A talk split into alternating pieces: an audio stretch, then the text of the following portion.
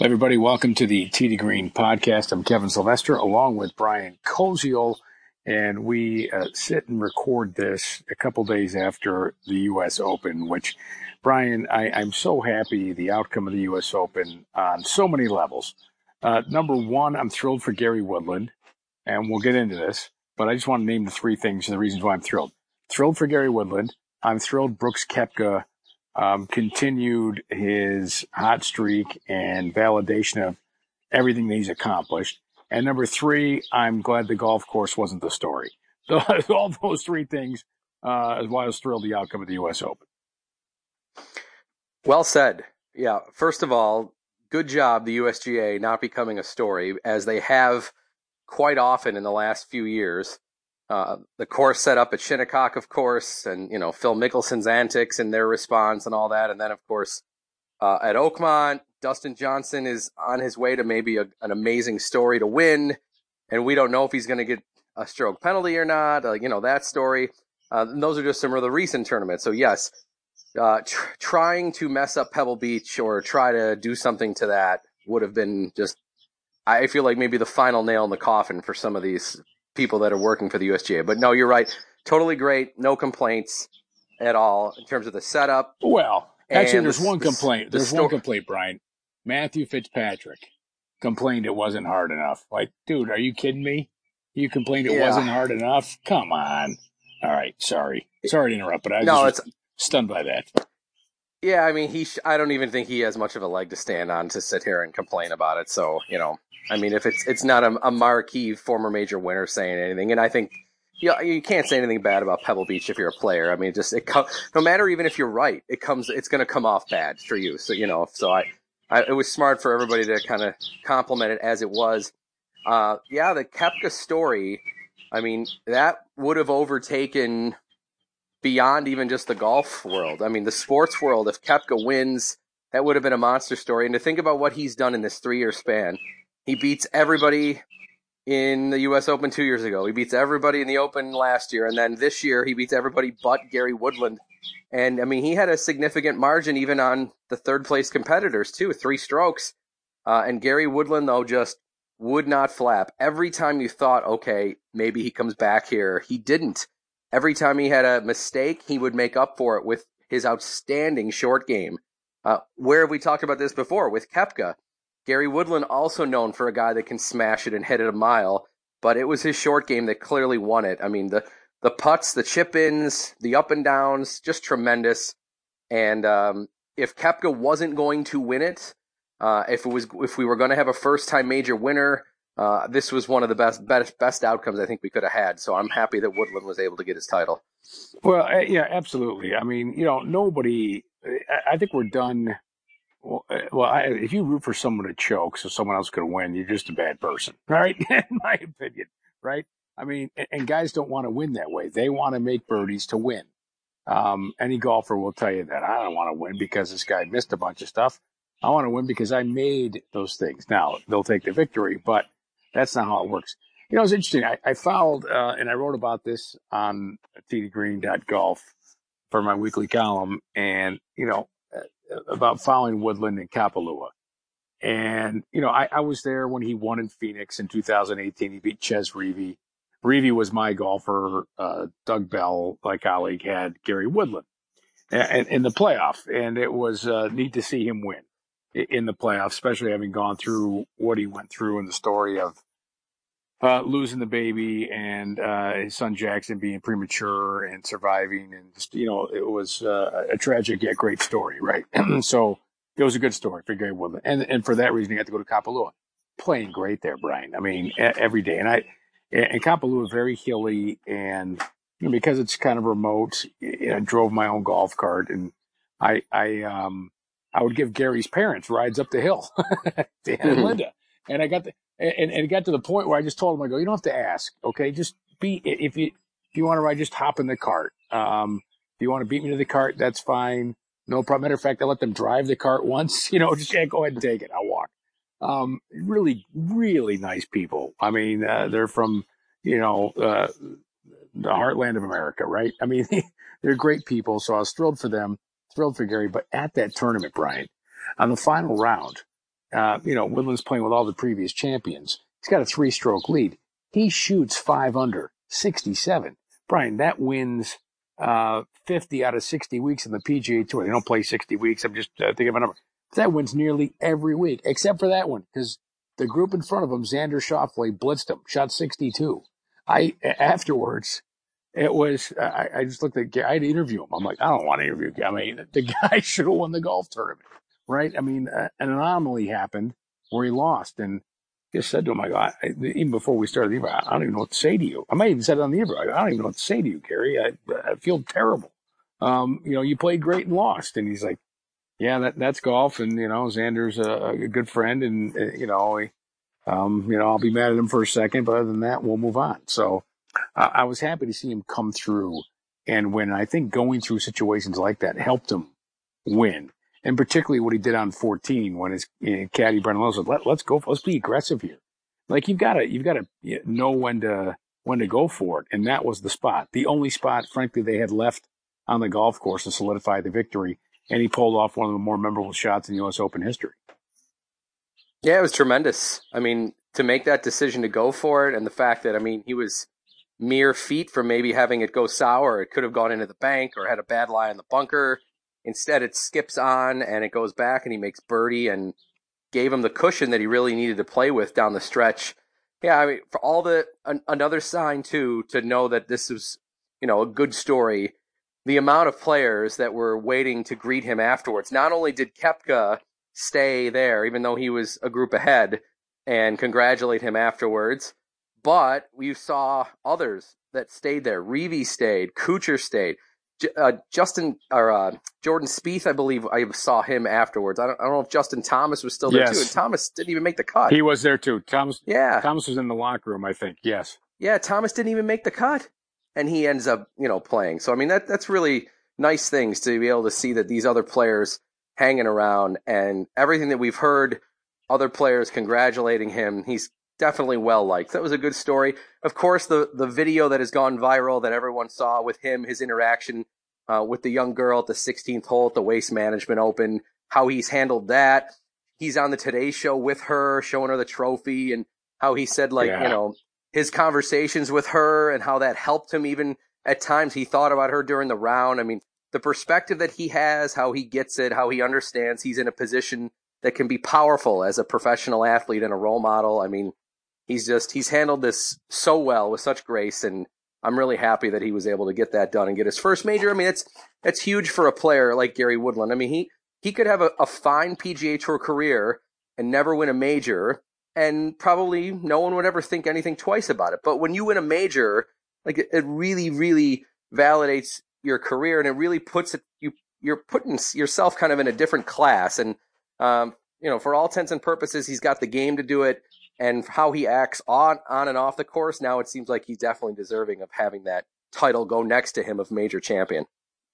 Well, yeah, it, you know, it's um, that that video, by the way, from the Phoenix Open uh, with Amy was really great, and my friend shot it actually, and he showed it to me before he posted it, before it, it got out there, and I was like, wow, that's awesome. That's just what an awesome, yeah, awesome deal, powerful, definitely. and yeah, powerful. And, um, you know, players do that stuff, by the way, at every tournament. There was one, uh, and this is not to minimize this by any means because th- there's a real connection between those two, which is great.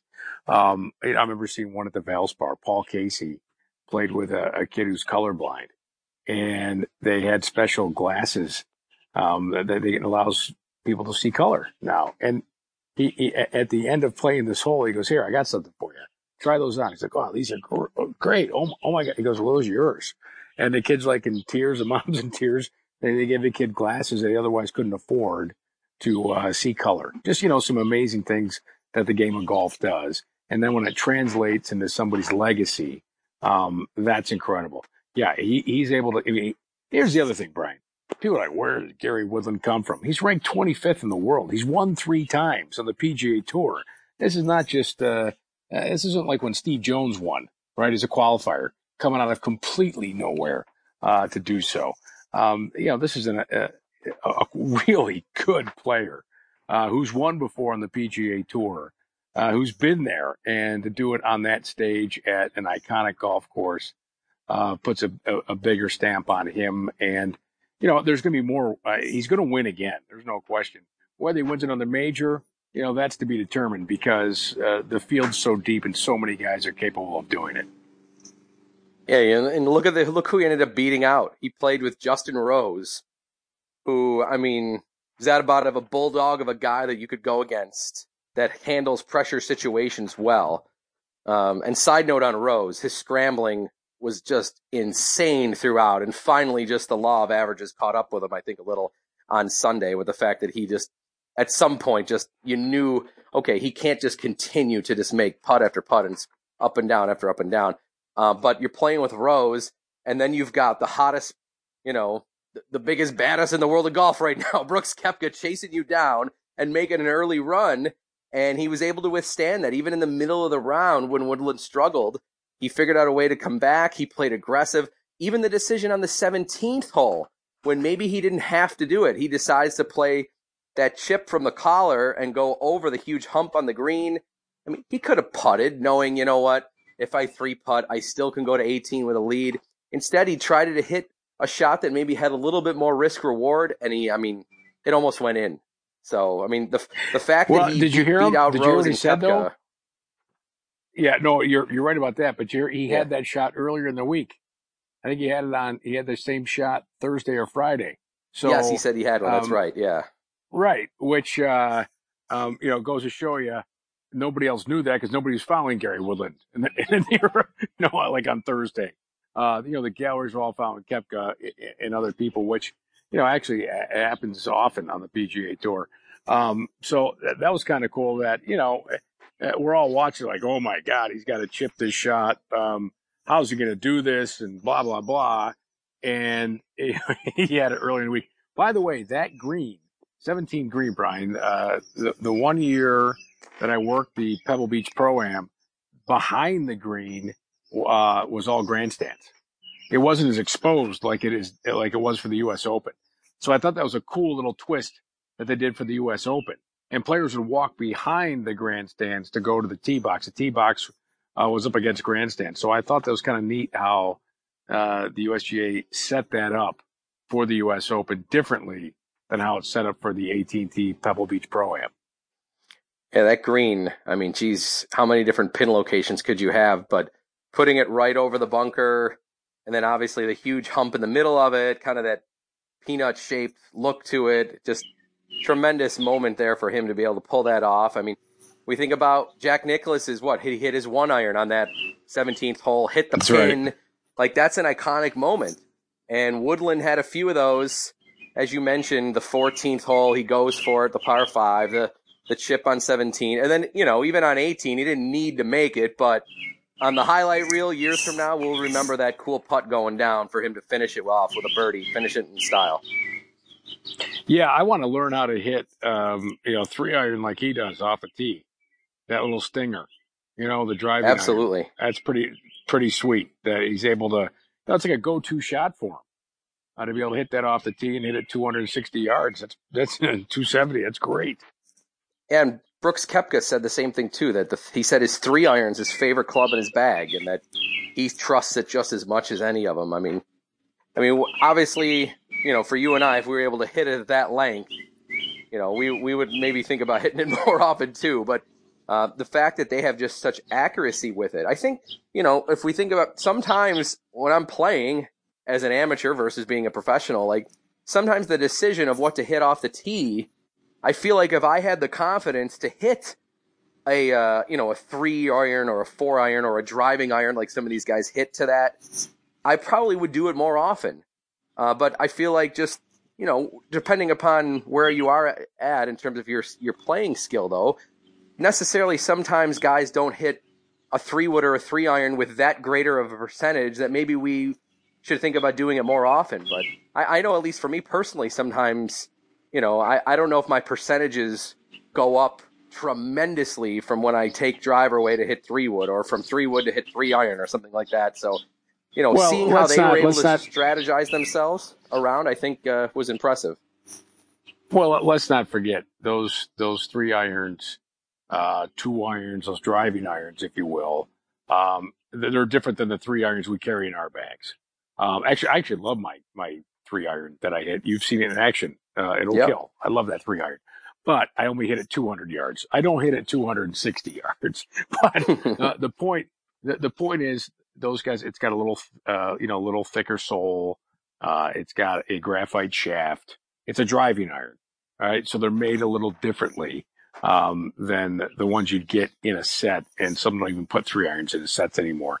So they're they're a little different uh, than the than the norm uh, than what we're used to, but it still is impressive how they're able to hit the golf balls. All right, so Brian, uh, you know, moving forward here, we've got one more major next month, the Open Championship, and then you've got the PGA Tour playoffs.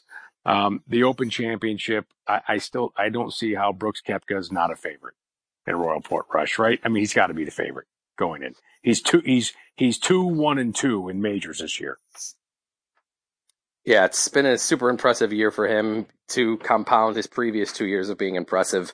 I know McIlroy will be the headliner because it's going to Northern Ireland, but still Koepka has to be the favorite.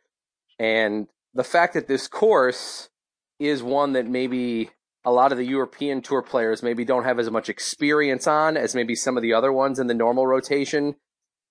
That would probably favor the American golfers anyway, even more. So I, I think you're right. I think it has to be Koepka.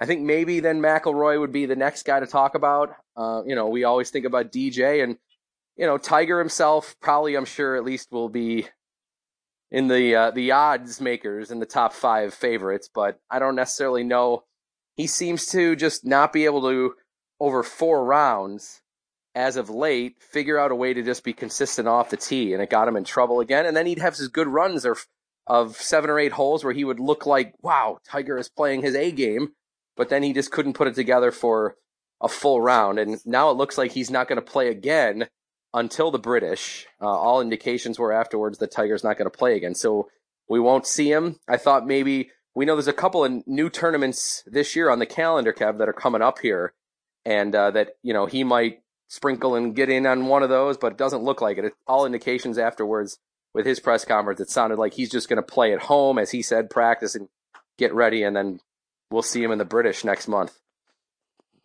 Yeah, I, I think so. The tournaments leading up to it. I mean, you got the, the Travelers this week. You've got the uh, uh, Quicken Loans, and then the 3M Championship and then the John Deere, and then you've got the the Open. So, um, and some players play the Scottish Open prior to the Open Championship, but uh, I, I, it makes sense. Tigers, you know, back is not uh, where it was beginning of the year. He's even admitted that. But you know, the the cooler temperatures at Pebble Beach, um, I think affected some of that. He had the tape on there, and hey, he's got to he's got to maintain um, his new back, if you will. So listen, it's it's it's remarkable that Tiger won the Masters and is a factor. It's just remarkable. Period. and and uh, and, and hopefully he's able to maintain being a factor. Um, not only for the rest of this year, but for years to come. It, it's just incredible what he's he's done. But I saw I, Koepka. To me, Koepka's a guy. Rory will be a factor because of how he drives the golf ball. Um, but it, it's going to be the long ball guys. Justin Rose uh, could be a factor if he straightens some things out for the Open Championship. I think it's going to be great. And if anybody's questioned this new schedule in the PGA Tour, I think what we've seen in the majors um, should put all any questions to rest. It's been fantastic. I agree. The build up with the one per month, it's been perfect. Even for you know Tiger, obviously a unique situation, but most of these guys now they're not gonna most of the of the of the big names don't want to just go from one major to the next. They always want to have at least a tune up tournament or something along those lines. So with the majors being a month apart, you're getting to see Koepka, DJ, Rory, Spieth, you know, Justin Thomas, these guys play once or twice in between. So you're really not noticing these, you know, the fact that there's these gaps of, well, you know, there's a lot of tournaments here without big names playing. Not really. It's set up, the spacing now is perfect and uh, yeah, I, I just I think it's great. I'm looking forward to seeing kind of how the playoffs play out in August for the first time, and probably with more eyeballs on the the final events in the Tour Championship because they won't have to go against the NFL like they normally do in September. Yeah, that's right. It's going to be great. All right, well, that's going to uh, do it for this edition of the Tee to Green podcast. Be sure to listen to our show Saturday mornings on WDGR 550 in Buffalo. That's at 7 a.m. Uh, every Saturday during our golf season. And be sure to go to teetogreen.golf, sign up for our Tee to Green Club. You can win some great prizes. Those will be special offers and great things that we do throughout the year. Again, go to teetogreen.golf. For Brian Koziol, I'm Kevin Sylvester. Thanks for listening to the to Green podcast.